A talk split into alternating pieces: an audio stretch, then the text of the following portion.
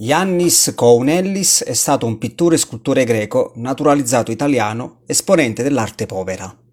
Artista di fama mondiale, Kounellis ha amato molto Napoli, frequentandola e partecipando al dibattito culturale cittadino. L'opera Il Mulino, che svetta nel bel mezzo del largo ponte di Tappia, è un traliccio di metallo riciclato, come tutti quelli di Kounellis, alto 20 metri e con una ruota in cima, orientata a nord-ovest, che il vento fa girare dal 1998, anno della sua realizzazione. Counellis inoltre ha realizzato nel 2001 la, cele- la celebre opera senza titolo nella stazione della metropolitana di Dante, con pezzi di rotaia sotto cui vi sono state incastrate delle scarpe a simboleggiare l'incessante fluire dei pendolari e delle loro vite.